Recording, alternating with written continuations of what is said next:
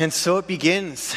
Another school year is upon us, another season in our church year is upon us. Things are starting up again.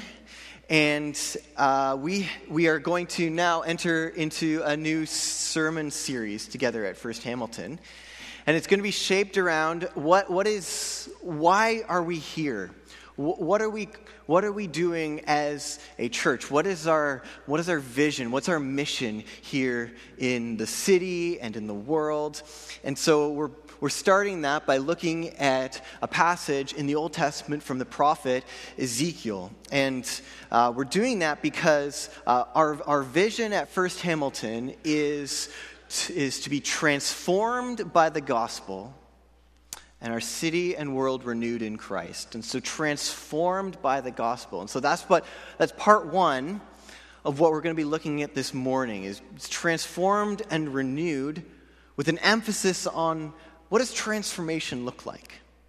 And this passage in Ezekiel, we see transformation play out. We come to a story, eh, or the point in the biblical story where you know the prophets were called to uh, preach to Israel uh, a message of repentance, calling them back to faithfulness in God, or else, right? Or else, or else they'll be sent in exile, or else. And so we see this in Ezekiel 36, where, where Ezekiel's speaking the word of the Lord to the people and, and, and saying all of the things that God is going to do because of their sinfulness. But embedded in this, is transformation. And it's important for us to see that this morning. And so, through this prophet, we're going to see what is spiritual transformation, why do we need spiritual transformation, and how do we receive spiritual transformation? What is spiritual transformation? Why do we, why do we need it, and how do we receive it into our lives? So, first, what is spiritual transformation. So before we talk about transformation, we need to separate those two words because it's two English words that have been welded together, and they so it's transformed. And so we have to talk about what is it what does it actually mean to be formed by something? How many of you have received a trophy for anything? A lot of us raise our hand, or a certificate, or a degree, or somebody who said to you, Good job. Right? We love it when these things happen to us. And I was going to bring a trophy uh, for you here to show you, but I couldn't get the dust all off of it because I had kept it for that long, living in, in a storage bin in my basement. And I, because I, we love receiving these types of things, don't we? We love receiving compliments. We love receiving things like, like trophies and awards. And I wonder, you know, how many of you have something from years and years ago that's tucked away in some storage container that you don't quite know what it is, but you remember it and you want to keep it because every little while you look at it and you can remember the applause of the crowd that happened when you received this or something like that, right? We love this. Think about it. Why? A few years ago, uh, there was a famous actress who received an Academy Award. Her name is Sally Fields. I'm too young to know who that is, but um, maybe some of you do. And she said something really profound in her acceptance speech. And, and it's, uh, I, I, heard somebody speaking about it recently, and, so, and I thought it would be a great thing for us to think about when we're talking about formation right? And uh, receiving uh, the, the, the, validation and love from people. And she said this She said to, to a crowd of people who, you know, if you get invited to the Academy Awards, you have to be very well known in the acting industry. And so she's speaking to peers, right? So she says to them, She says, I've wanted more than anything to have your respect. And standing here right now, on this stage, at this moment, I can't deny the fact that you like me. You like me. Thank you. And then she sat down. That's the feeling that we get when we receive an award or a degree or when we score a goal or when someone says, Good job. or thank you. You like me. And, and deep down, because if, if somebody likes us, or if we're accepted by someone or something or a group of people, that means we're okay. That means we can live with ourselves. We need this kind of acceptance as human beings. We're actually designed for it. Uh, someone I was reading this week talked about uh, this. He said, he said this. He said, we, we live from our hearts. We live from our hearts. The part of us that drives and organizes our lives is not the physical. So it's not the things that we do, the habits that we do. We, are, we, are, we are, live from our hearts. We are formed by what we love. This remains true, this man says, even if we deny it. You have a spirit in you that is being formed. Whether you like it or not, you have a spirit in you that is being formed. Take the acting example. Sally Fields, you know, is uh, longing for that acceptance by the acting community. It drives her. It motivates her. How many athletes do we hear after, you know, receiving a gold medal? You know, how did you dedicate yourself? Well, I, I, I heard in my head, you know, how wonderful it would be uh, to, to receive the gold medal. I played that back in my head as motivation. It's the acceptance, it's the validation. It drives us and it shapes what we do. We are formed by what we love in our hearts. And we are being formed by a lot of things. So now we can talk about spiritual transformation. And we can thank a Hollywood uh, movie for giving us a perfect example of what spiritual transformation actually looks like. Has anybody seen the movie The Transformers? Right, it came on came onto the scene a little while ago, and uh, one of the scenes that's uh, in the in the start of the first movie is when this normal guy goes to a used parking lot and wants to buy his first car, and he has two options before him. He has a Volks, like a 1975 Volkswagen Beetle, and a 67 Camaro. And he buys this Camaro that looks like a piece of junk. But what? what happens? It's not an ordinary Camaro, is it? Right? It gets transformed into this war machine. Spiritual transformation is like that. It's not natural. It's, it goes against the way that we are naturally formed as human beings. And so, what is that? And we see this in Ezekiel. So, a few things on what spiritual transformation is. Listen to this. I will take you out of the nations. I will gather you from all the countries and bring you back into your own land. I will sprinkle clean water on you, and you will be clean. I will cleanse you from all your impurities and from all your idols. I will give you a new heart and put a new spirit in you. I will remove from you your heart of stone and give you a heart of flesh. I will put my spirit in you and move you to follow my decrees and be careful to keep my laws. So, a few things. I'm going to have to go through this pretty quickly. But first, spiritual transformation is a God led process. God is the one who is doing all of the acting in this. Right? 11 times God says He will. I will take you out of the nations. I will gather you. I will cleanse you from all your impurities. I will take your heart of stone out and give you a heart of flesh. I will. You know, the, the, this is something the Israelites could not do on their own. The cleanse, cleansing and being clean is a huge theme in, in the passage in Ezekiel that we just read. And the Israelites would know that they can't do that by themselves. Right? God, God gave them very specific laws, very specific ways that they would be able to live in relationship with Him. He appointed priests that would be the mediators between God and the people, and they had to, the, he, his, his, his spirit could not dwell uh, necessarily with the people themselves. It, it, it was, it, he lived in the temple, and there were specific um, sacrifices that they had to, to do to keep up their end of the covenant. and the relationship with God in order for him to be able to dwell with his people. There's very specific things. But this, this prophecy is talking about a time when that will not be needed, when God's Spirit will dwell in the hearts of believers, of the Israelites. And this is a God led process.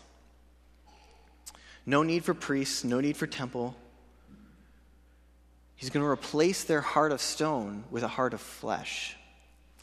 Now, uh, have you ever tried to make meatballs with riverbed stones? Right? You can't work the meat into the, the meatballs to put, you know, put in the oven or where, wherever you put meatballs.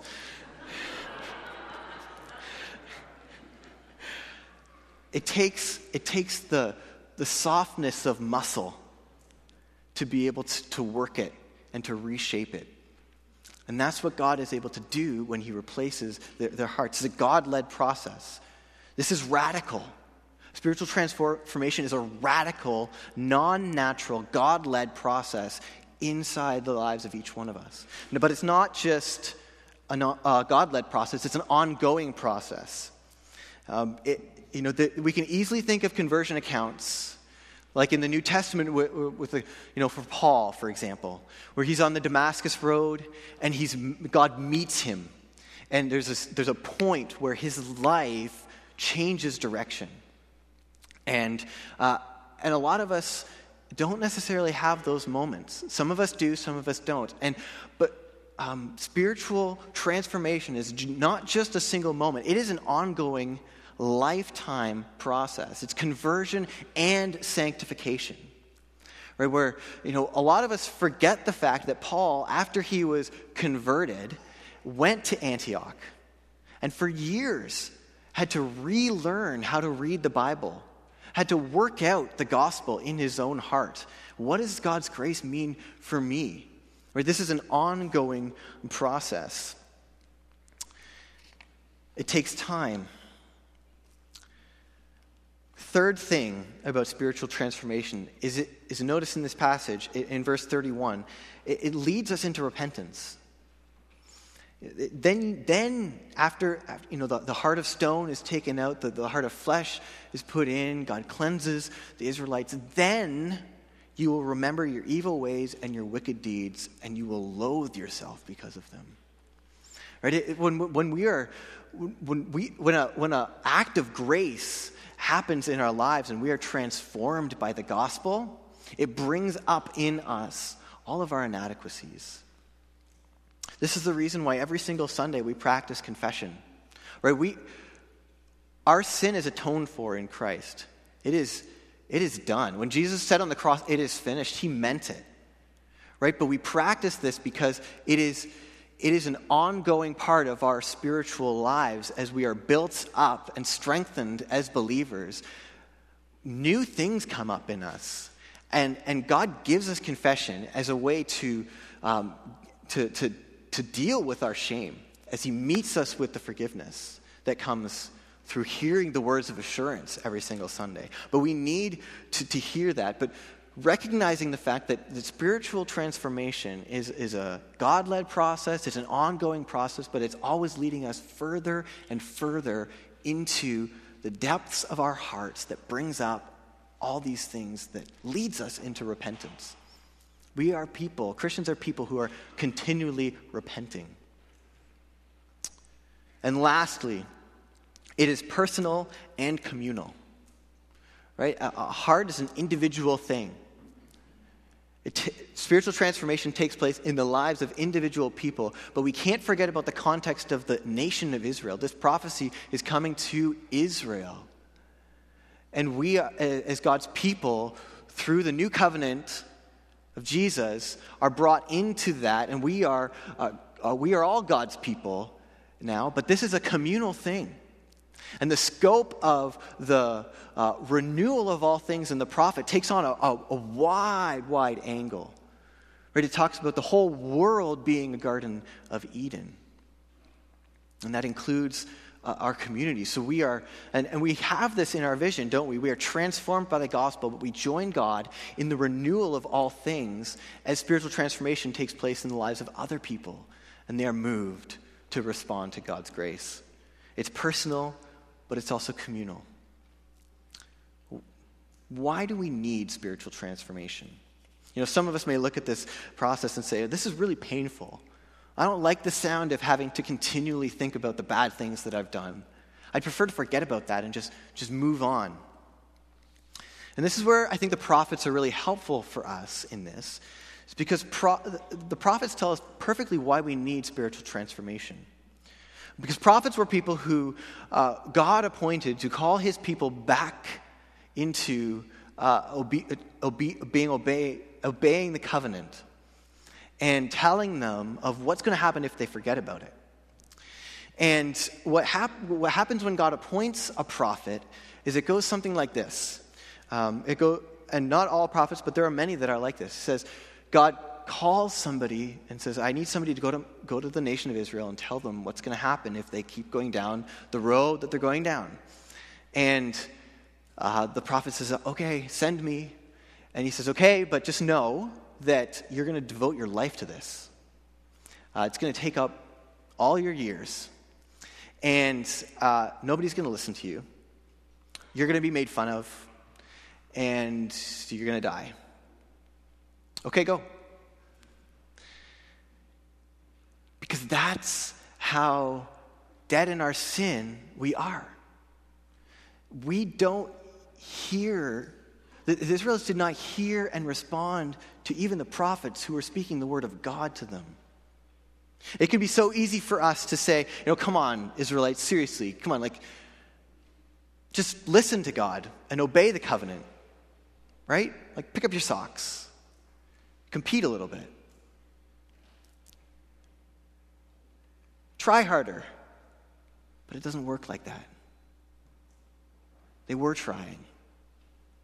They were just like us. They needed something more. They needed spiritual transformation. And we do too. They needed a new heart. And we do too. See, because every, every idol, and the Israelites were uh, worshiping idols. That's, that's the, the main way that they disobeyed the covenant. They, they adopted the idols of the neighboring nations and defiled the name of the Lord. And every idol is something other than God that we look to and we say, okay, if I have that, I'll be okay. If I get that, then I'll be significant. Sally Fields, the actress, right, needing the approval and the acceptance of the acting community, it, it became an idol to her. She needed it. That begs the question then what would happen if she didn't get the Academy Award? What would happen if she didn't get the respect of those people that she longed for the respect for? Could she live without it? Or would she just devote more and more of her time trying to get back to the pinnacle? See, because we all know that, and Sally Fields knows that one Academy Award is not enough. See, because this, this one, that the acceptance speech that she gave, this was actually her second Academy Award. The first one wasn't enough to know that people liked her. She needed to get another one. And what about another one? You know, we're starting, we're embarking on a new year, and I'm sure that, you know, the students that are with us uh, have great ambition for the school year, and that's wonderful. And as Brian said in his prayer, you know, learning is a wonderful thing. It's a God given gift, but the degree isn't going to do it for you. Because one degree is not going to be enough to prove to yourself that you're smart and capable. The relentless pursuit of acceptance and knowing that we're okay is never ending. And it's been this way ever since Adam and Eve took that fruit and they ate it and they said, We can do this without God. Unless we experience spiritual transformation that sets us free from this, no matter who you are, we need to be rescued from our own hearts of stone. We need a heart of flesh. We need God's Spirit to be at work, continually transforming us more and more into the image and the likeness of Jesus Christ. How do we receive this? How do we get this? What are the 10 steps? Right? What's, what are the five pillars? Christianity doesn't give us steps, it doesn't give us a process, gives us a person. A person. Jesus Christ was baptized and the Spirit of God came upon him. And it sent him on his mission. He was filled with the Spirit of God and empowered to do his mission. And at his baptism, there was a voice from heaven that said to him the words that each one of us longs to hear that is, This is my son, whom I am well pleased. He had it. He had the acceptance, the validation, the love of the Father.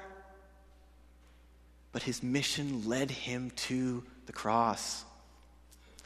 And the cross was an empty and lonely place where he was defiled. He was despised. He was rejected. Even his own father that spoke those words to him I love you. You are my son, in whom I am well pleased, forgot about him and turned his face away from him. The prophet Isaiah says that he was pierced for our transgressions, he was crushed for our iniquities. The punishment that brought us peace was laid on him, and by his wounds we are healed. By his life and death and resurrection, the, the validation, the acceptance, the love of God that each one of us longs for and needs comes to us through him. It's now ours because He took our place. He took our place. So now we can say that I belong.